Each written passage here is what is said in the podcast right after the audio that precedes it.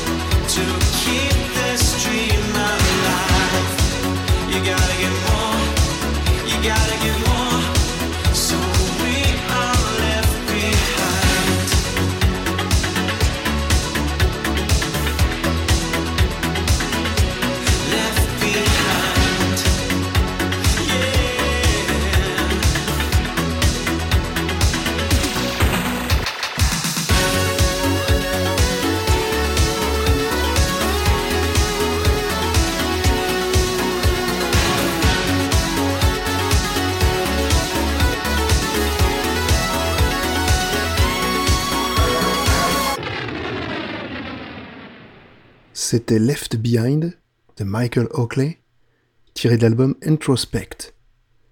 Bienvenue à tous dans l'hebdo des notes de ma vie. Un de plus, c'est bien, j'arrive à tenir chaque semaine un hebdo, je suis très content. Cette semaine, euh, je vais plutôt le consacrer à un style de musique que j'aime beaucoup ces derniers temps et que j'écoute beaucoup.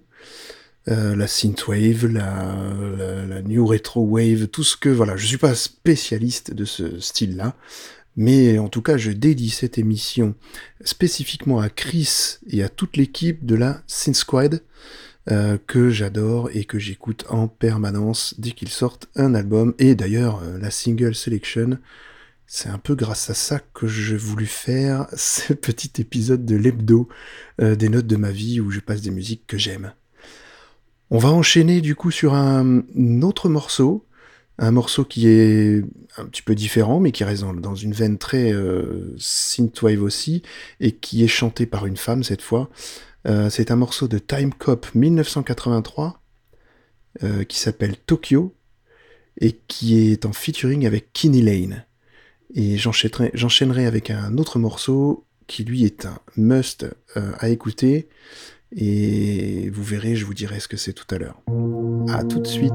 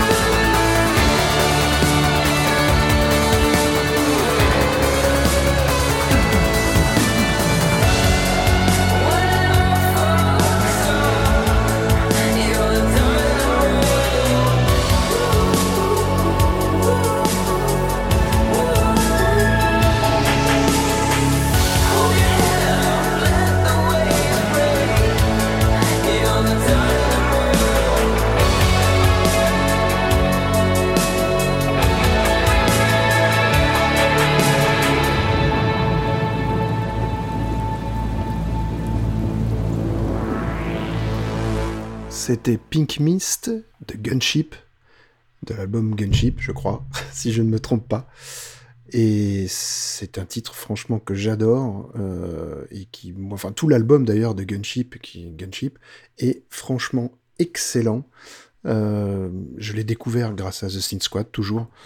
Euh, voilà, c'est eux qui, c'est grâce à ce vecteur que je peux connaître ce style de musique et euh, bien sûr à SoundCloud puisque c'est là que je, passe mes sons du jour et que je peux les écouter puisque euh, j'écoute essentiellement la musique au travail en travaillant et y a, là où je suis, c'est le seul site qui passe. Faut pas trop le dire parce qu'après ils vont ils vont le bloquer. Mais c'est pas grave. En tout cas, euh, je voulais faire un petit rectificatif, bien sûr. The Sin Squad ne sort pas des albums, hein, on est tout à fait d'accord, ils sortent des épisodes de podcast. je pense qu'ils aimeraient sortir des albums, créer leur propre musique, je crois que ça les intéresserait peut-être.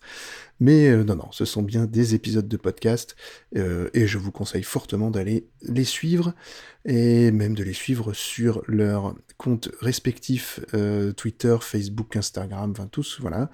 Et eux aussi sortent des sons du jour, essentiellement Chris d'ailleurs, et franchement, allez-y, ce sont toujours de très bonnes recommandations. On va enchaîner maintenant avec un titre, je sais même pas si j'ai besoin de vous le présenter, euh, c'est un ultra classique de chez Classics. C'est, je pense, euh, on va dire, un des morceaux euh, synthwave les plus mainstream qui soit maintenant, puisque je pense que c'est un de ces morceaux-là qui a un peu relancé cette, cette mouvance. Et donc je vais vous passer un morceau de Kavinsky qui s'appelle Night Call. Et je pense que voilà, c'est avec une intro tranquille, ça va être génial. Je vous dis à tout à l'heure. Bonne écoute.